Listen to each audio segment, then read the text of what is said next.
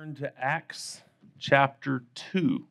the book of Acts chapter 2. Talking about the doctrine of the Holy Spirit tonight, and specifically, the subject is the work of the Holy Spirit at salvation, not his work to bring men to salvation, but what does he do in the heart of a believer when they get saved? And so, thank you, James. We're going to look at that this e- afternoon. So in that list of subjects that Pastor sent me months ago that he would like me to cover in some afternoon services, and um, we have dealt with this subject some in Sunday school, and um, last month we talked about um, the Holy Spirit in the Old Testament. But now we're going to get very personal. What, if you are saved today, what has the Holy Spirit done in your heart? And if you're not saved today, what He can do if you'll put your faith in Jesus Christ. It's an important subject for us to get a handle on, um, or I should say, rather, uh, an important person for us to get a handle on is the person of the Holy Spirit a good book I read a number of years ago, actually, when I was praying about moving to Houston to come serve here at North Belt. I was reading a book, it was assigned for school. The title of the book was Forgotten God. And I thought that was like almost blasphemous title until I read the introduction. And it was a preacher who, written by a preacher who had was rather had been rather charismatic and had been on a very far left hand side of opinion on the Holy Spirit. And then he got into the scriptures and really searched the scriptures. And his point was he believed that both conservatives um, who have neglected the Spirit and charismatics who had abused the Spirit were both wrong. And he said, on both instances, we have forgotten a member of the Godhead. We have forgotten about an aspect of our God, God the Holy Spirit. And it's something that I believe that we need to um, understand biblically and not be afraid of. I used to be afraid of talking about the Holy Spirit because of differing, of view, differing views. Um, when I would pray in privacy with God, just me and God, I would talk to the Holy Spirit. But from the pulpit or in a classroom, I would not address the Holy Spirit because someone might think the wrong thing. Till one day I got under conviction. He's God, and it doesn't really matter what anybody else thinks. So if they don't like me talking to the Holy Spirit, they just shouldn't be listening to me preach. Um, and in fact, when people get upset about the Holy Spirit, I get concerned about their salvation, as you'll see today, because if you are saved, you have the Holy Spirit's presence in your heart and in your life. And the scripture teaches very clearly that if you do not have his presence, then you don't belong to God. And so um, I can share the gospel with you if that is the case. Um, but in our day, there is both a neglect, there is also a, as I've said, a perversion of the Holy Spirit um, or a abuse of the Spirit. But there's also a third thought that I don't often hear talked about a lot, but that is a rejection of the Holy Spirit. And that's really what we do when we're afraid to talk about the Holy Spirit, when we don't acknowledge His presence, when we don't acknowledge His work. Um, we're actually rejecting Him. I read something by Herbert Lockyer. He said, Behind all negligence, perversion, and rejection of the Holy Spirit's operation is the hidden hand of Satan he fully realizes how detrimental to his satanic plans is a perfect understanding of the work of the Holy Spirit. And to that, I can give a hearty amen.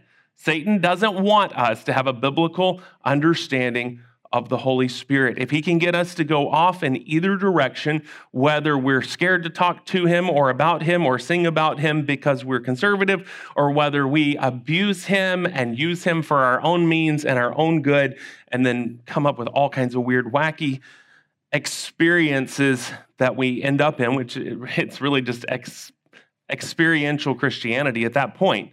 Um, either direction, Satan is behind it and he wants us to miss what is given to us in the scriptures about the Holy Spirit.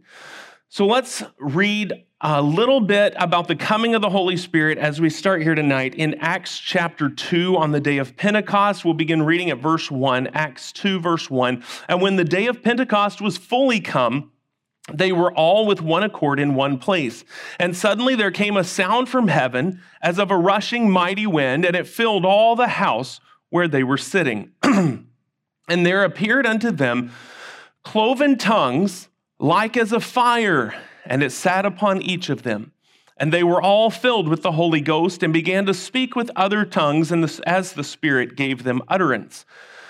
Notice they didn't have to conjure this up. They didn't go to classes to learn how to do it. If you have a church that teaches you classes on how to speak in tongues, then you don't have biblical tongues. Let me say that again. If your church offers classes in how to speak in tongues, you do not have biblical tongues. The Holy Spirit came on them and they spoke in tongues.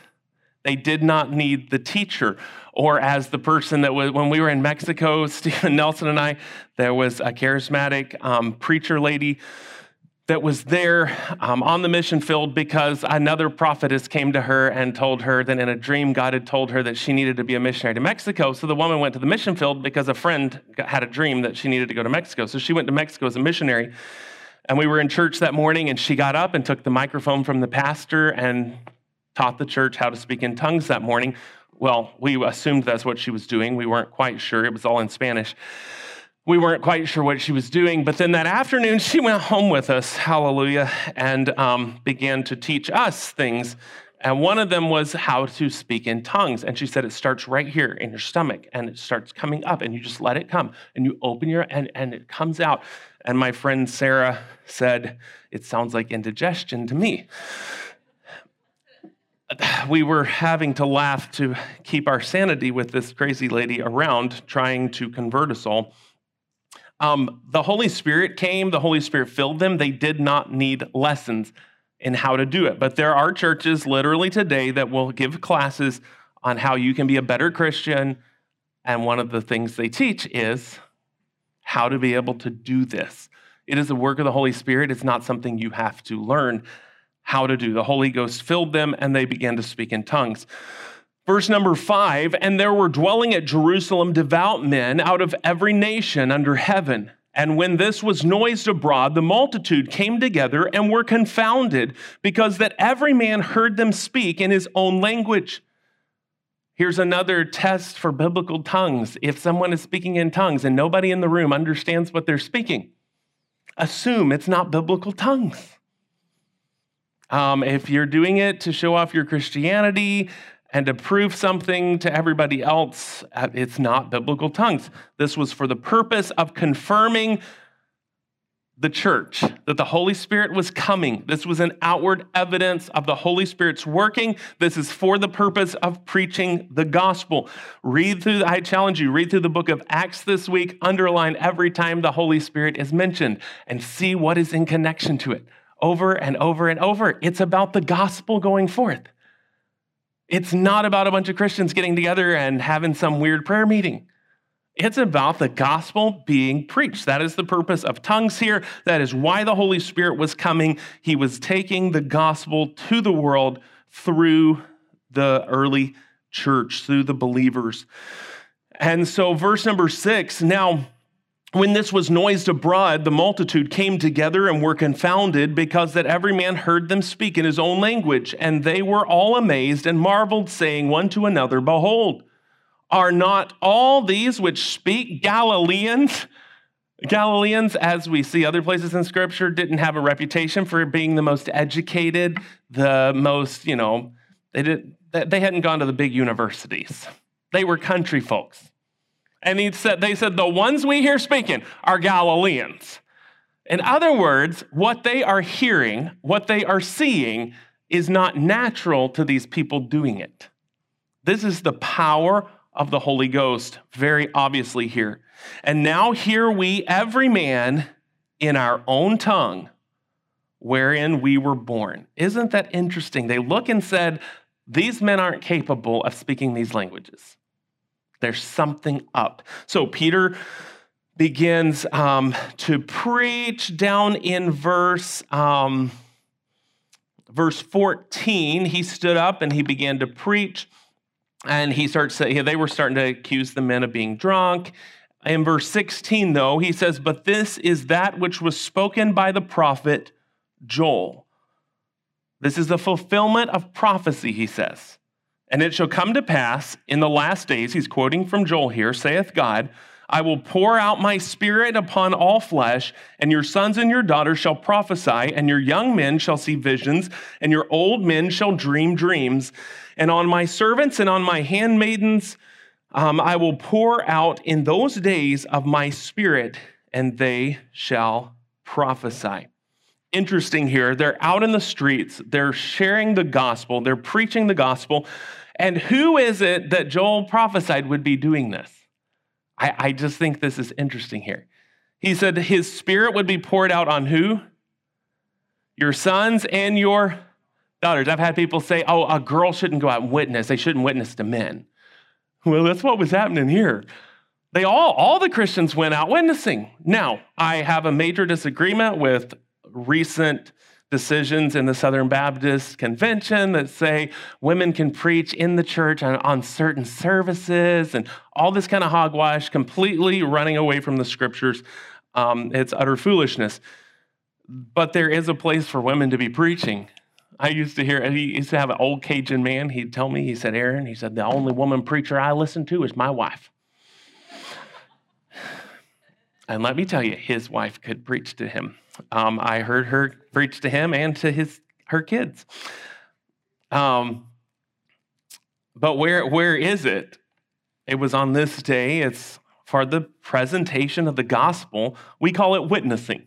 When we go and share the gospel, doing a Bible club, um, witnessing. There are people who go door to door witnessing. Whatever the case is, that is a time where the Holy Spirit has come and the Holy Spirit wants to work through every single Christian. We've all been given the responsibility of taking the gospel. So Joel had prophesied, My spirit's going to be poured out. They're going to go out, they're going to take the gospel. Now skip down to verse number 32. Uh, verse number 32 and at the end of his sermon, Peter says, This Jesus hath God raised up, talking about the one you crucified, hath God raised up, whereof we are all uh, we all are witnesses. Therefore, being by the right hand of God exalted, and having received of the Father the promise of the Holy Ghost, he hath shed forth this, which ye now see and hear. So he said, All this happened because when Jesus got up to heaven, he got at the right hand of the Father, and the Father let it happen. And he's given us the Holy Ghost. He's explaining what's happening on this day. Um, and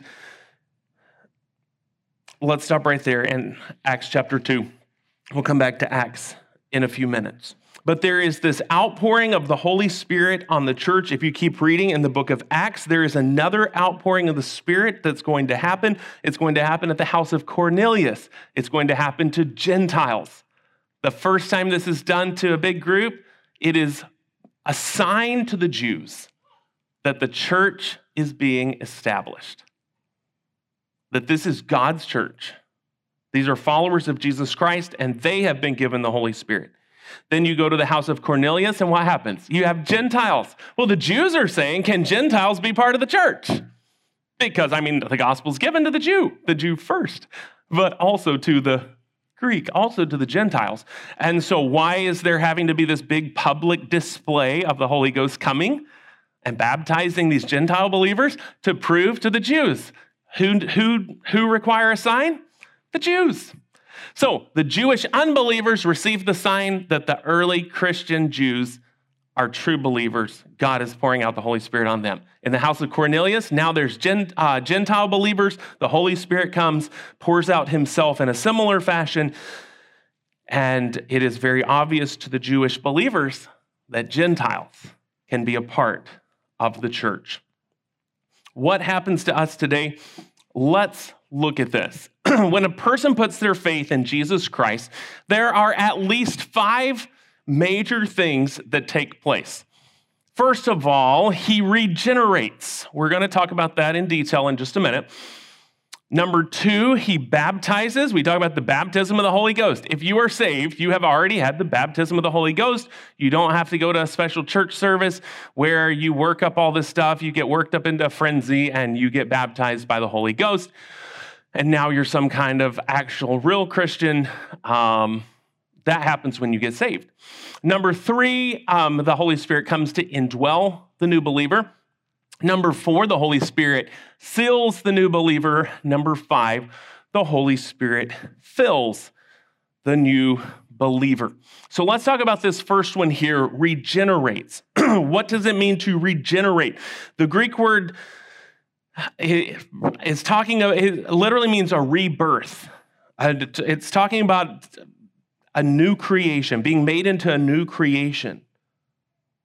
One person defined it as a moral renovation, but it's to be reborn. It's what Jesus was talking about in John chapter 3. Ye must be born again. Willmington said he literally, talking about the Holy Spirit, recreates him, that's the sinner, and gives him the nature of God. The Holy Spirit thus functions as a divine midwife to the repenting sinner as he ushers him into the kingdom of God. This is accomplished by the instrument of water, which is symbolic language for the word of God. Let's read some of these passages that talks about the regeneration of the believer. First, let's go to Titus chapter 3. Titus chapter 3 and verse number 5. Not by works of righteousness which we have done, but according to his mercy he saved us and what process did he use? By the washing of regeneration and renewing of the Holy Ghost. So the Holy Spirit, the Holy Ghost, does a work in a new believer's heart when we put our faith in Jesus Christ. He should, God shows us mercy, and the Holy Spirit washes us. That's why it's so important when we witness that we use the word of God. That is the tool that the Holy Spirit uses to convince sinners, to convict sinners of their sin. It's what he uses to bring about this change, this renovation in our hearts. Um, John chapter 3, Jesus foretold this, as I've already mentioned. John chapter 3, let's read a few of these verses here. John chapter 3, as he's talking with Nicodemus, let's start at verse 3. Jesus answered and said unto him, Verily, verily, I say unto thee, except a man be, there it is, there's regeneration, born again, he cannot see the kingdom of God. Nicodemus saith unto him, How can a man be born when he's old? Can he enter the second time into his mother's womb and be born? Jesus answered, Verily, verily, I say unto thee, except a man be born of water and of the Spirit, he cannot enter into the kingdom of God. Now, I have thought of this many times as the first here, the birth of water being um, just the natural birth. There has to be a natural birth, and then there has to be the spiritual birth. But I, I may have been wrong on that because he may be talking about the Word of God here. There has to be the Holy Spirit. There has to be a, a new birth through the Word of God and through the Holy Spirit. I could see either one. But regardless, um, it has to be a process done by the Holy Spirit.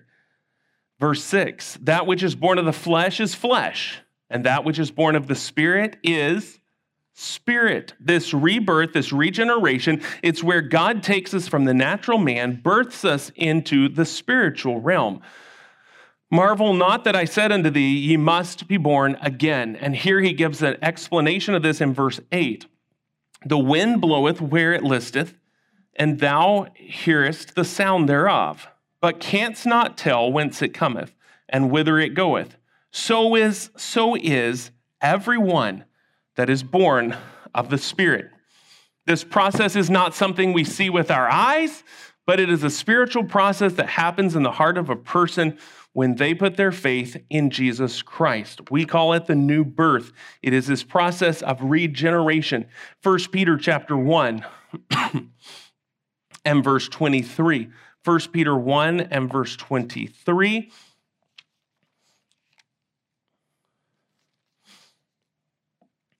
Being born again, there it is, there's regeneration, being born again, not of corruptible seed, but of incorruptible, by the word of God, which liveth and abideth forever. So the Holy Spirit takes the word of God, does a work in our heart, produces the new birth.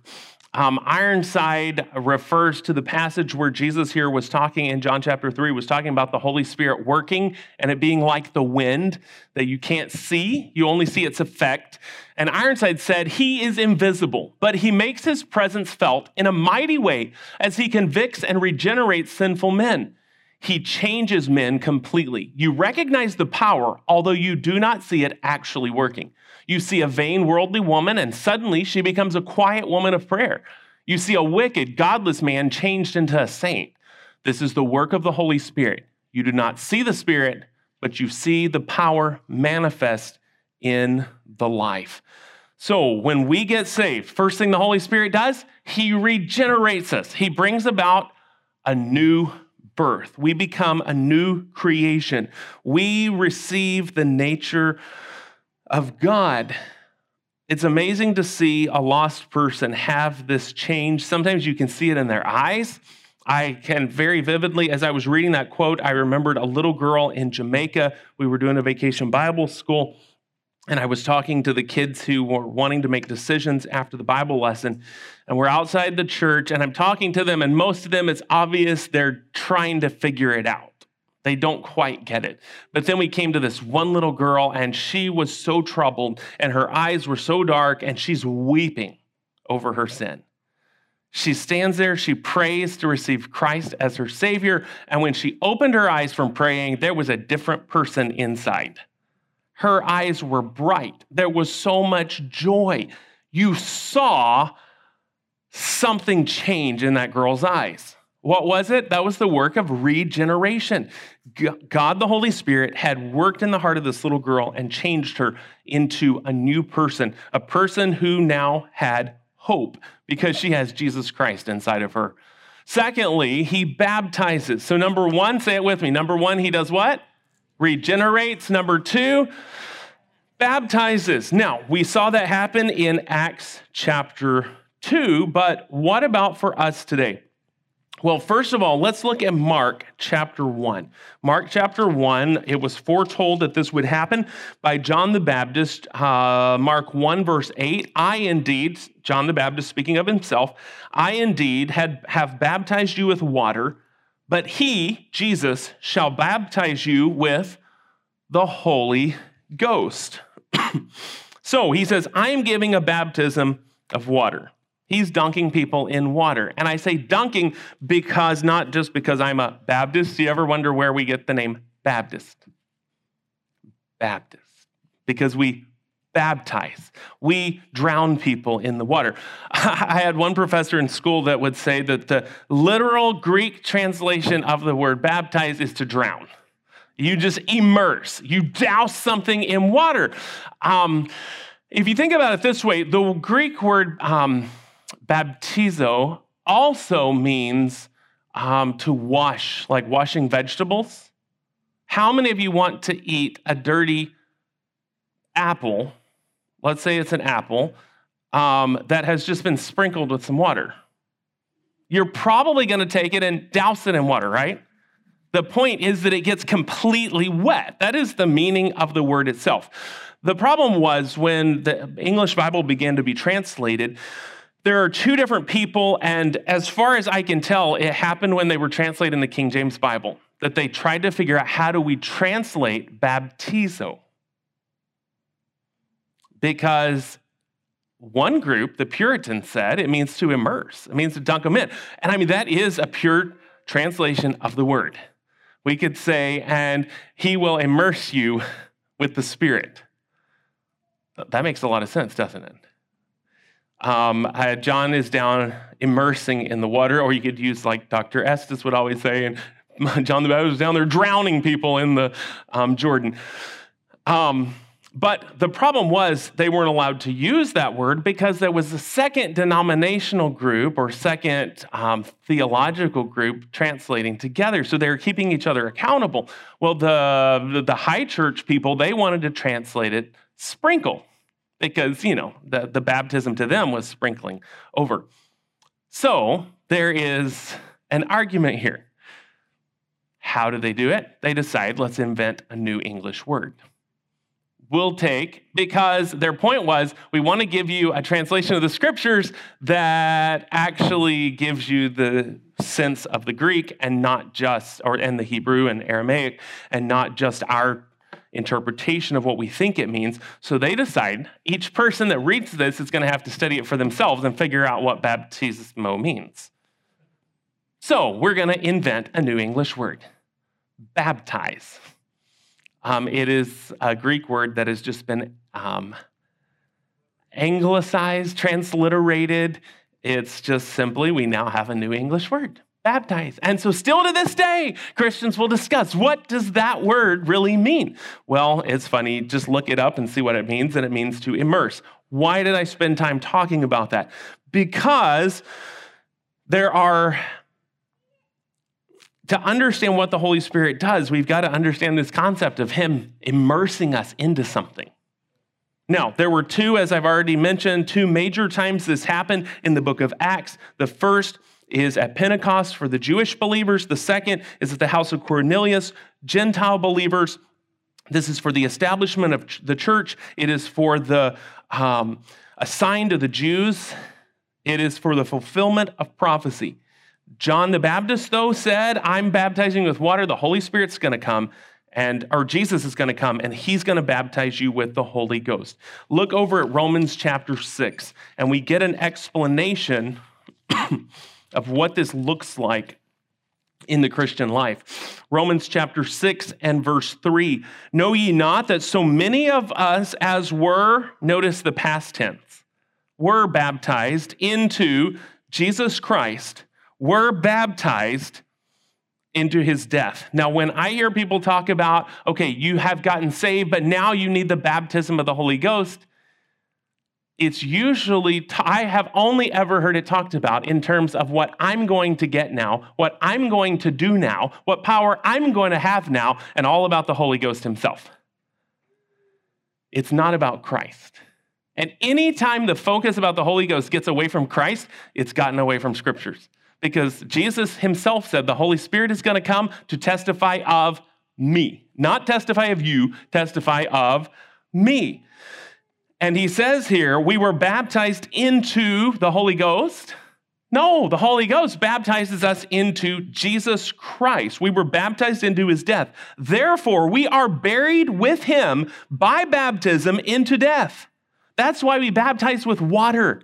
It's a picture of what the Holy Ghost did to us when he baptized us into Jesus Christ. So now we can walk the resurrected life. You want to live victory over sin? If you're going to have victory over sin, you have to walk in, live in the reality that you have been buried with Jesus Christ. You have a new nature. You're a new person.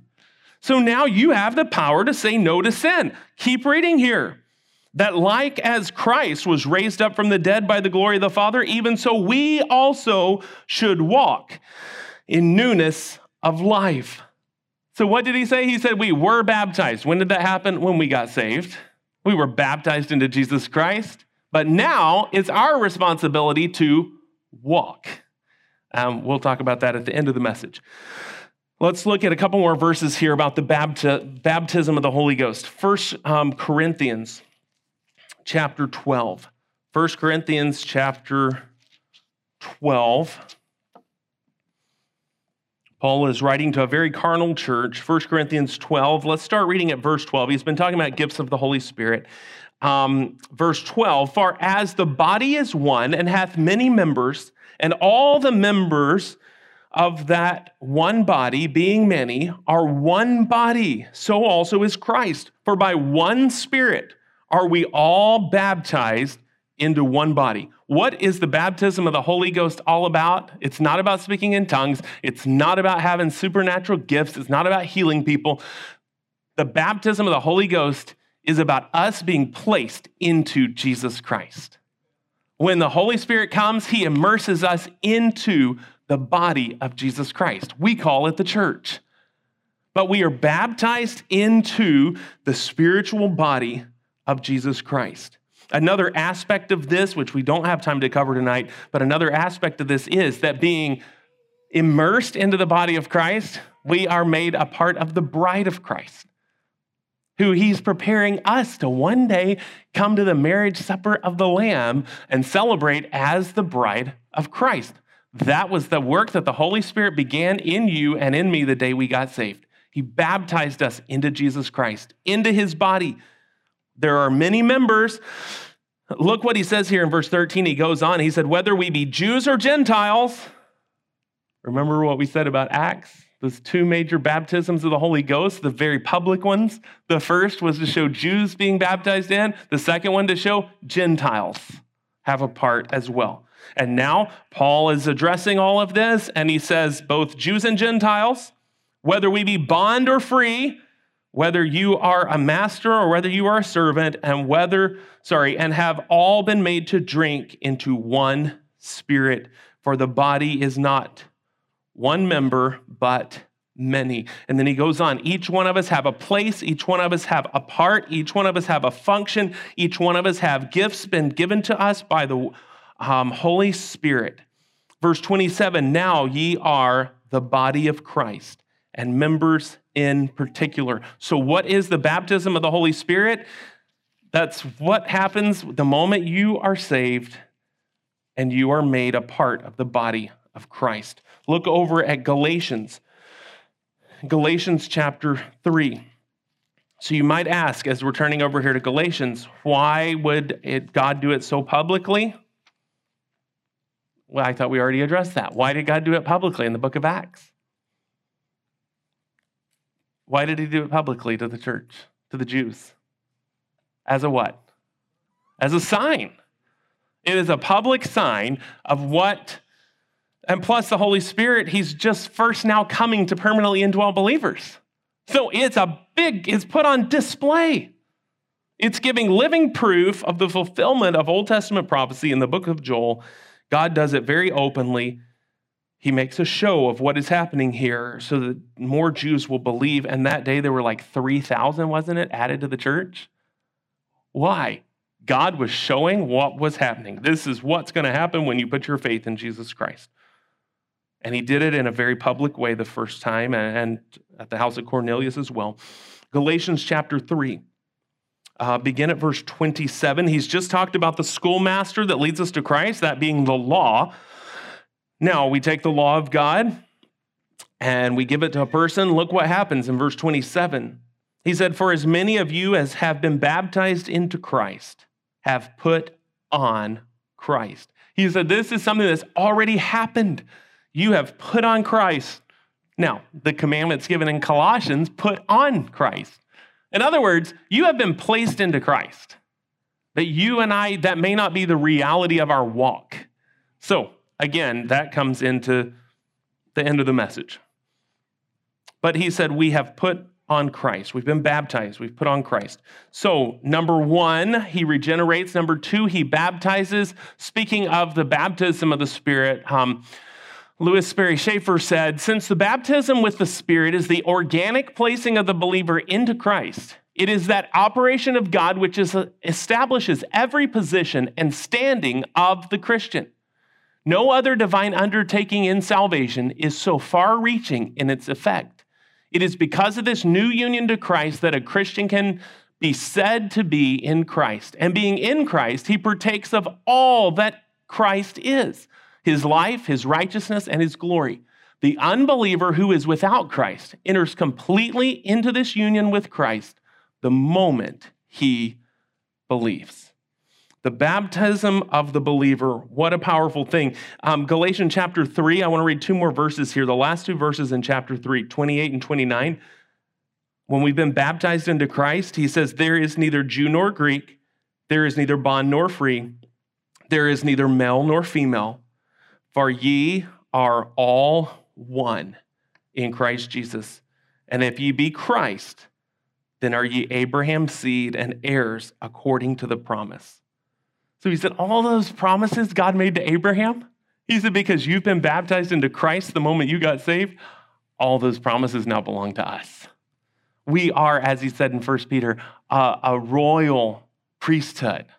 We are a holy nation. How did we get to be that? The moment we put our faith in Jesus Christ, the Holy Spirit immersed us, He baptized us into Christ, making us part of His body. And now we get to experience the promises, we get to experience the life of Christ because of the baptism of the Holy Ghost. The baptism of the Holy Ghost doesn't give you supernatural abilities. The, the baptism of the Holy Ghost puts you in Christ and makes you heir to the promises of Christ. What a powerful, powerful thing. That's better than any magic tricks I could do after some religious church service where I get all worked up. Much, much better. I'm going to go home and be wore out after it. I've had charismatic friends. They come home from church and boy, are they wiped out after all the emotions that just went into that church service. There's a major wiping out. But after I received the baptism of the Holy Ghost, the one that's talked about in the Bible, I get life. I get spiritual energy because I am in Christ. So, number one, let's read number one together. Number one, he regenerates. Number two, he, number three, he indwells. He indwells. Got pictures up here. Pictures help us remember things. Notice the old house clip art up here. There is the Solomon's temple. Um, let's look here at some verses about the indwelling. Look over at John chapter 14. And if you studied John with us in Sunday school, you knew we were about to go there. John 14. Let's start out with verse 20 because Jesus talks about two things here. He foretells the baptism of the Holy Ghost that puts us in Christ, and he also foretells the indwelling here.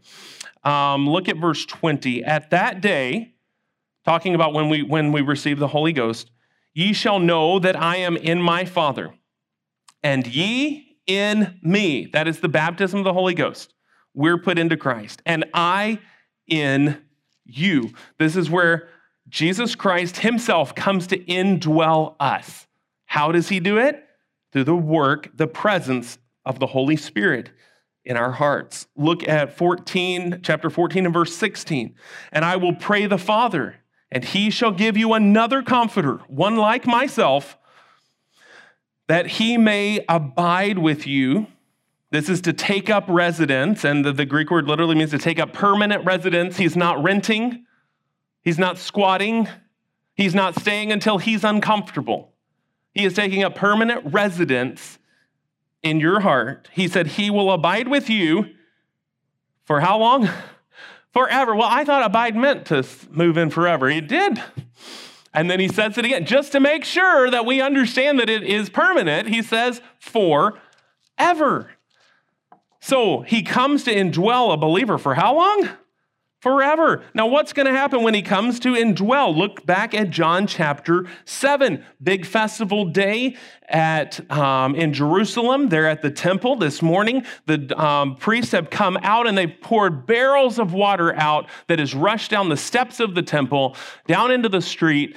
And as this water has come rushing down on the last day of the feast, Jesus stands up and listen what he declares. John chapter 7, verse 37 In the last day, that great day of the feast, that's when all that water is poured out of the temple, Jesus stood and cried, saying, If any man thirst, talk about a teachable moment, water running down the steps of the temple. And Jesus says, If any man thirst, while we're on the subject of water, let's talk about this. If any man thirst, let him come unto me and drink. He that believeth on me, as the scripture hath said, out of his belly shall flow rivers of living water. Now we could stop right there and go, what on earth is he talking about? Well, we need no, we don't have to go anywhere else. We don't need a commentary. It's given to us in the next verse. But this spake he of the Spirit, which they that believe on him should receive. For the Holy Ghost was not yet given because that Jesus was not yet glorified. Jesus stood there and said, If you believe on me, then something's going to happen to you. You are going to receive living waters, and where are they going to go? They're going to go flowing through you. Wait, we re- we sang a hymn a while ago, channels only. Um,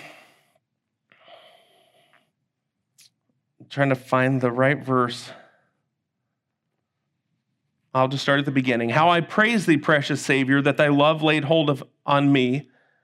Thou hast saved and cleansed and filled me that I might thy channel be. That's what this, this hymn is talking about, is John chapter 7. We're a channel, we're a conduit through which the Holy Spirit's going to work. Empty that thou shouldest fill me, a clean vessel in thy hand, with no power, but as thou givest graciously with each command. Witnessing thy power to save me, setting free from self and sin, thou who boughtest to possess me in thy fullness, Lord, come in. Jesus, fill now with thy spirit hearts that full surrender know that the streams of living water from our inner man may flow. Jesus had foretold on this last day of the festival, he says that those who believe in me, the Holy Ghost is going to come and there is going to be rushing water. The water has been rushing down the steps of the temple that morning. He said, This is going to happen through you. You are going to receive the Holy Spirit, and He's going to work through you. Uh, Romans chapter 8. Look at Romans chapter 8. Romans chapter 8 and verse number 9. But ye are not in the flesh, but in the Spirit. If so be that the Spirit of God dwell in you. The only way you and I can live spiritual lives is if we have the Holy Spirit of God dwelling in us. Now, if any man have not the Spirit of Christ, he is none of his. He is none of his. If we do not have the Holy Spirit of God dwelling in us, we do not belong to Christ. Look at 1 Corinthians chapter 2. 1 Corinthians chapter 2 and verse number 12. Now we have received not the Spirit of the world, but the Spirit which is of God, that we might know the things that are freely given to us of God. Which things also we speak, not in the words which man's wisdom teacheth but which the Holy Ghost teacheth, comparing spiritual things with spiritual. And he goes on here. We were given the Holy Spirit, we have him indwelling in us so that we're able to understand spiritual things. A lost man reads the Bible and goes, I don't get a thing out of it. It doesn't make a lick of sense because he's reading someone else's mail. Anybody ever sat down and read somebody else's mail? I got I my phone. I my phone got broke this week, and I was I'm using my old phone now, and it works most of the time. But it was funny. There was a conversation going on this week between my wife and my parents. I, w- I would have been in the conversation had my phone not been off, broken. When I turned my phone back on, finally, I got the SIM card in here, turned it on. I read things that my mother had written and I read things that my wife had written, and it didn't make any sense. I didn't have the full context. I had missed part of it because my phone was off at the time. And so those are still out in cyberspace somewhere, I suppose. They never got downloaded to my phone. So I only have parts of the conversation and I'm reading it going, this is dumb. This does not make any sense. And I realize I'm missing something. And when a lost person reads the Bible, they're going to miss something because they don't have the Holy Spirit of God indwelling them. The Holy Spirit indwells us to be our teacher, to be our guide, to give us wisdom, to give us direction.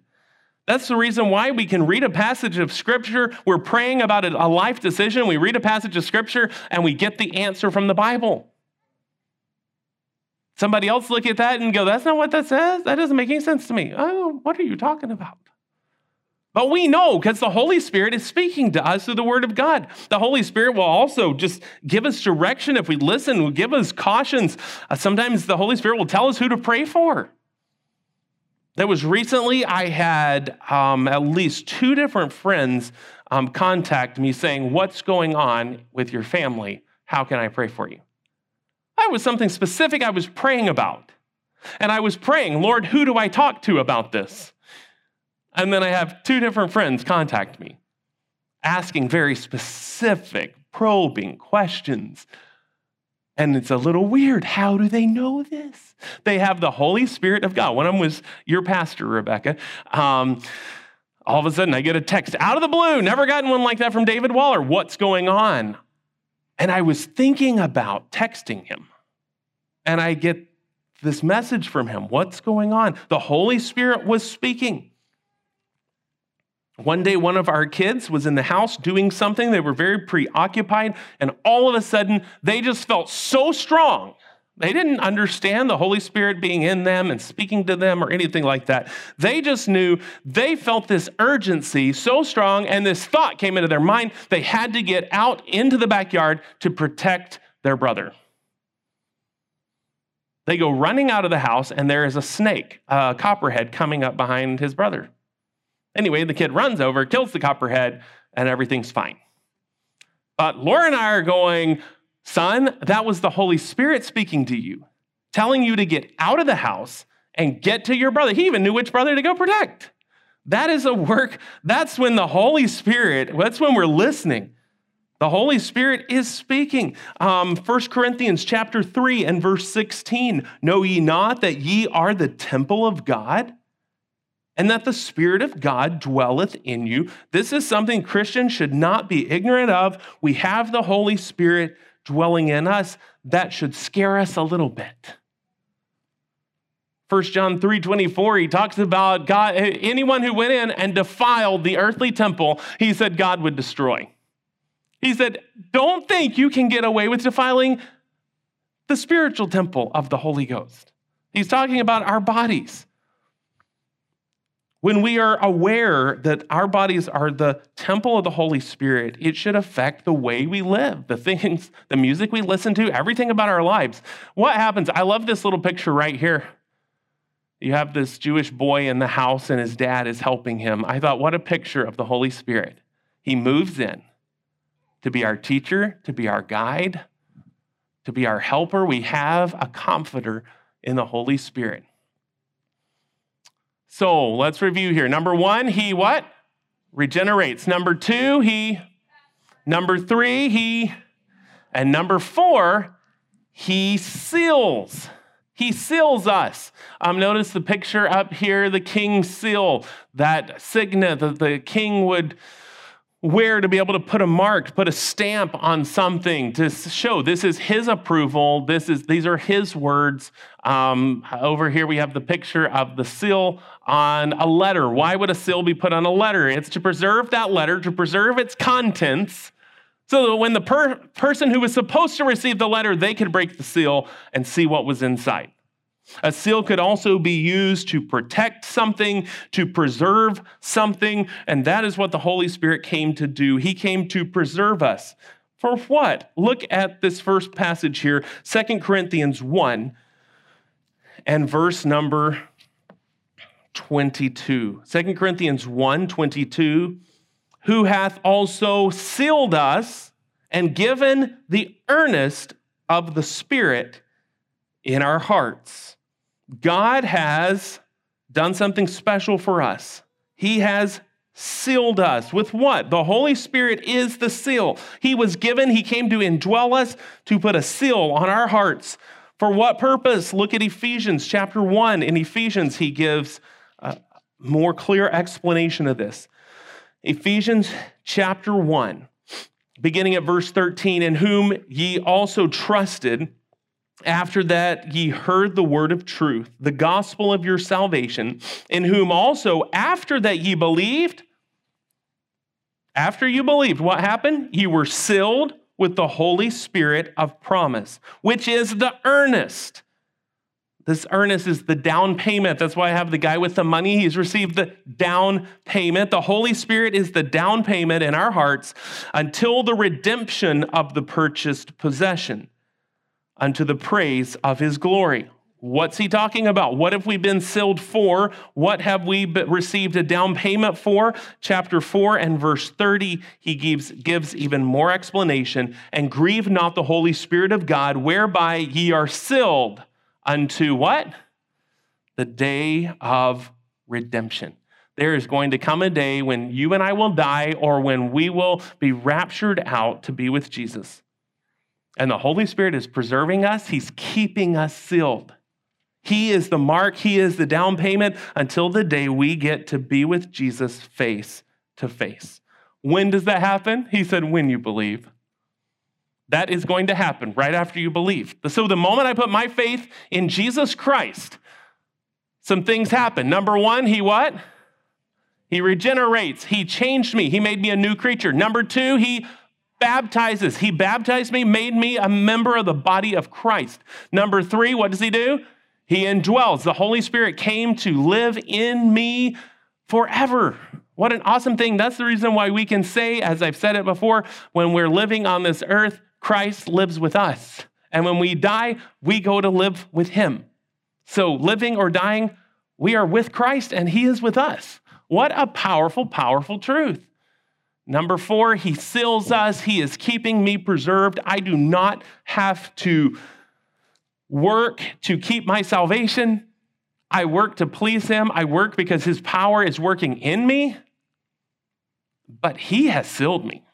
What an awesome thing. And if I say that I can lose my sealing, whose power am I doubting? I'm, that's right.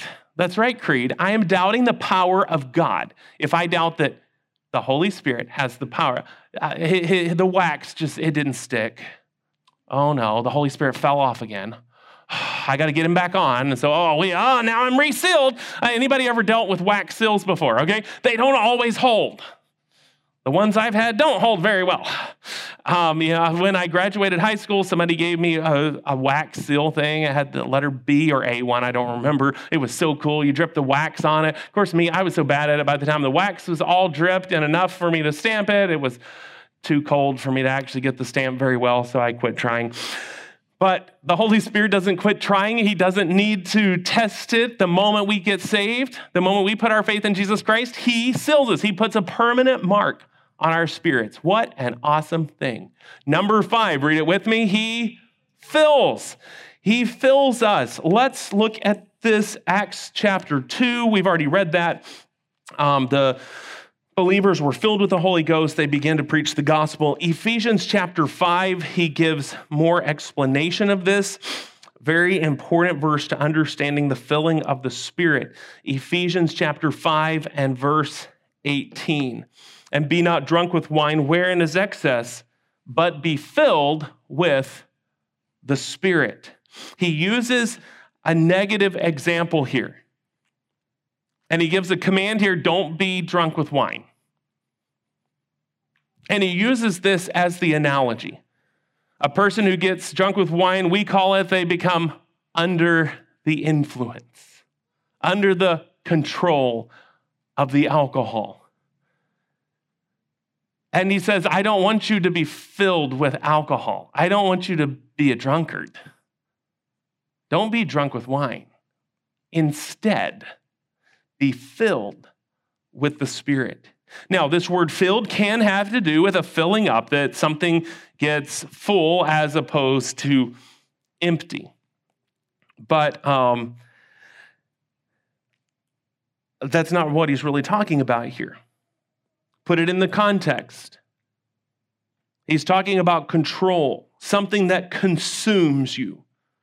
You consume alcohol, the alcohol is going to consume you. People say, oh, I can drink just a little, I can control it. How many alcoholics have said that and now they're in rehab centers or they're drunks on the side of the road? But they thought they could control it. The truth of it was they couldn't.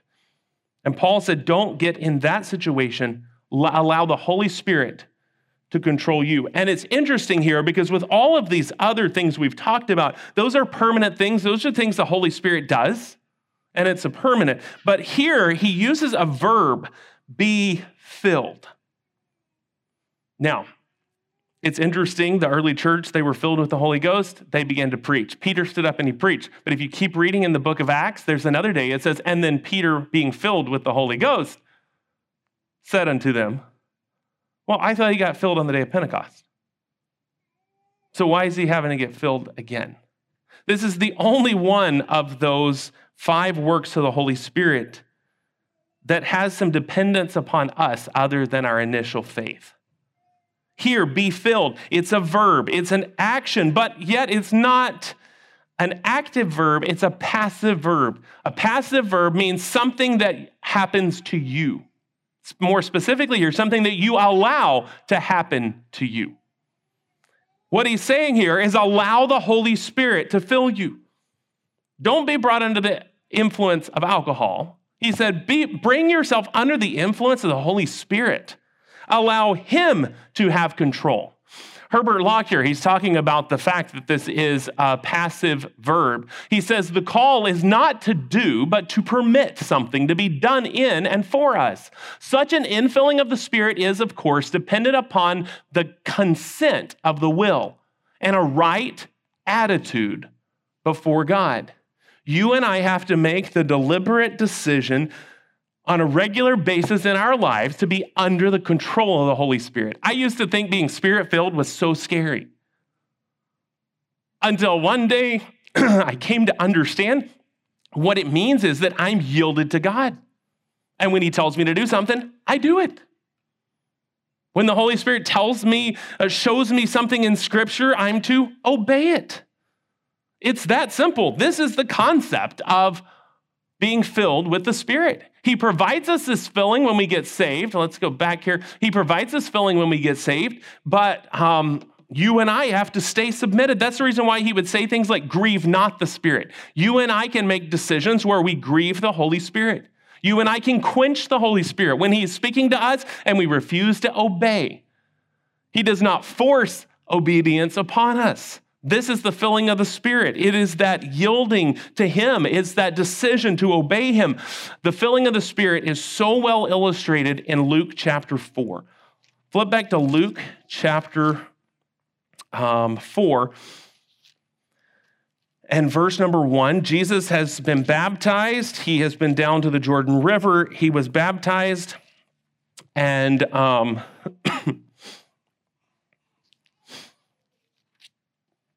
He came up out of the water.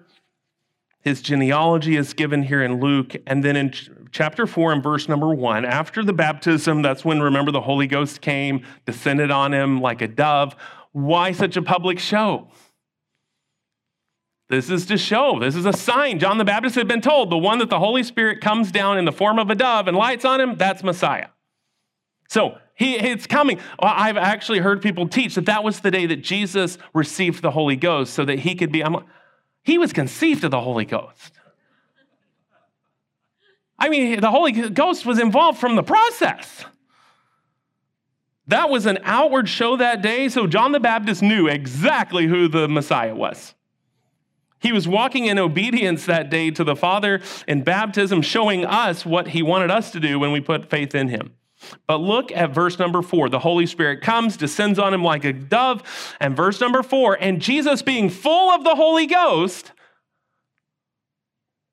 returned from Jordan and was led by the Spirit. When he was full of the Holy Ghost, what did that mean? That meant he was following the Holy Ghost.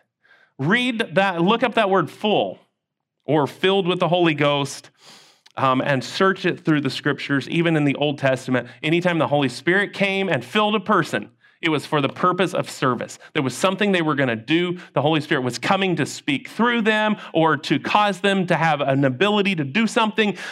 In this case, Jesus being full of the Holy Spirit, that means he's listening, he's paying attention, and God the Father is giving him direction, leading through who? The Holy Spirit. Jesus is showing us how to act when we receive the Holy Spirit. When He leads, we should follow. We sing footsteps of Jesus that make the pathway glow. Well, how did Jesus walk? He listened to the Father, He followed the Spirit, He was showing us how to do it. One more verse, Galatians chapter 5. Galatians chapter 5 and verse number 16. This I say then, walk in the Spirit and ye shall not fulfill the lust of the flesh. So often we spend so much time trying to figure out how to overcome sin. It has been overcome. We have the Holy Spirit living in us. And he makes it very clear, very simple here. Start following the Holy Spirit, and you'll quit sinning. Whatever your sin is lust, greed, whatever it is, he said, just start following the Holy Spirit, and that will deal with the sin issue. I remember there was a time I was memorizing all kinds of verses about a couple specific sins I was struggling with. They were always on my mind. And so I'm memorizing all these verses that talked about the sin. Well, I felt more guilty about my sin, but I didn't have any more power to overcome the sin. I didn't have any more power to walk in obedience because all I was thinking about as I was memorizing all the verses were about the sin. Then all of a sudden, one day, I realized that I needed to start obeying Jesus and start reading the word and having fellowship with God, not talking about my sin to God. I mean, I'd confess it, but then go on, read the rest of the Bible. And then all of a sudden, one day, I realized wait, wait, I haven't committed those sins in so long. And guess what happened that day? Boom, boom, I fell, both of them. Why? I, my, I, my eyes got focused on the sin again. I quit following the Spirit. I got out of the Word. He's washing me and cleansing me with the Word, and I was walking in obedience. The moment I got distracted, boom, I would fall. So, what does it mean to have the filling of the Holy Spirit? Well, like Lockyer said, it means to have the right attitude toward God. It means my will has to be surrendered to Him. And just like Jesus was baptized and followed the Spirit into the wilderness, you and I need to learn to follow the Spirit of God. So let's read these one more time. Number one, He what? Regenerates. Number two, number three, number four, number five, he fills. And as we have already stated, these four are permanent. When we get saved, He regenerates us, He baptizes us, He indwells us, He seals us. Those don't have to be done anymore, they're permanently done.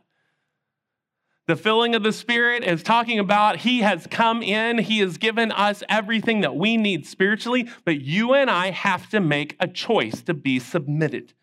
So when we pray, Holy Spirit, fill me, we're not asking for the, God to give us more of the Holy Spirit. We need to understand we're asking God to put more of us. Or rather, how would be a better way to say that? Instead of saying that I, I'm, I'm not asking for more of the Holy Ghost, I'm giving more of myself to the Holy Spirit. Does that make sense? The filling of the Spirit is not about how much of Him I have, but how much of me He has. Does He really have control over my life or not? Now, when we talk about this, as I said at the beginning, what is the purpose of the Holy Spirit? To magnify who? Christ. It's not about me. It's not about me putting on a show. It's not about me bringing attention to myself. It's about Christ. And if you think about it in that way, I mean, he regenerates us to make us more like Christ. We have the new birth. We're born into God's family. We're baptized into Christ. He fills us so that we can proclaim Christ and we can live Christ's life. And when it comes down to it, all five of these works of the Holy Ghost are all about Christ. It's how Christ lives in us through the power of the Holy Spirit. So I just ask you as we end tonight what is your attitude toward God? Will you yield yourself this week to His Holy Spirit, to His leading, to His guidance? And if you're not saved today, you need to put your faith in Jesus Christ, and He will save you. The Holy Spirit will make you a part of Christ, will seal you. It's an awesome thing to know I am sealed, to know I am saved, to know that I am held securely in God's hands. And how did He do it? He did it through the work of the Holy Spirit in my life. So, do I need a new baptism? I've had sufficient baptism of the Holy Ghost. Another question is Do you have to be baptized to be saved? Well, not water baptized, but you have to have the baptism of the Holy Spirit. He has to put you into Christ. What an awesome, awesome thing. Let's take out our hymn books as we close tonight and let's sing together.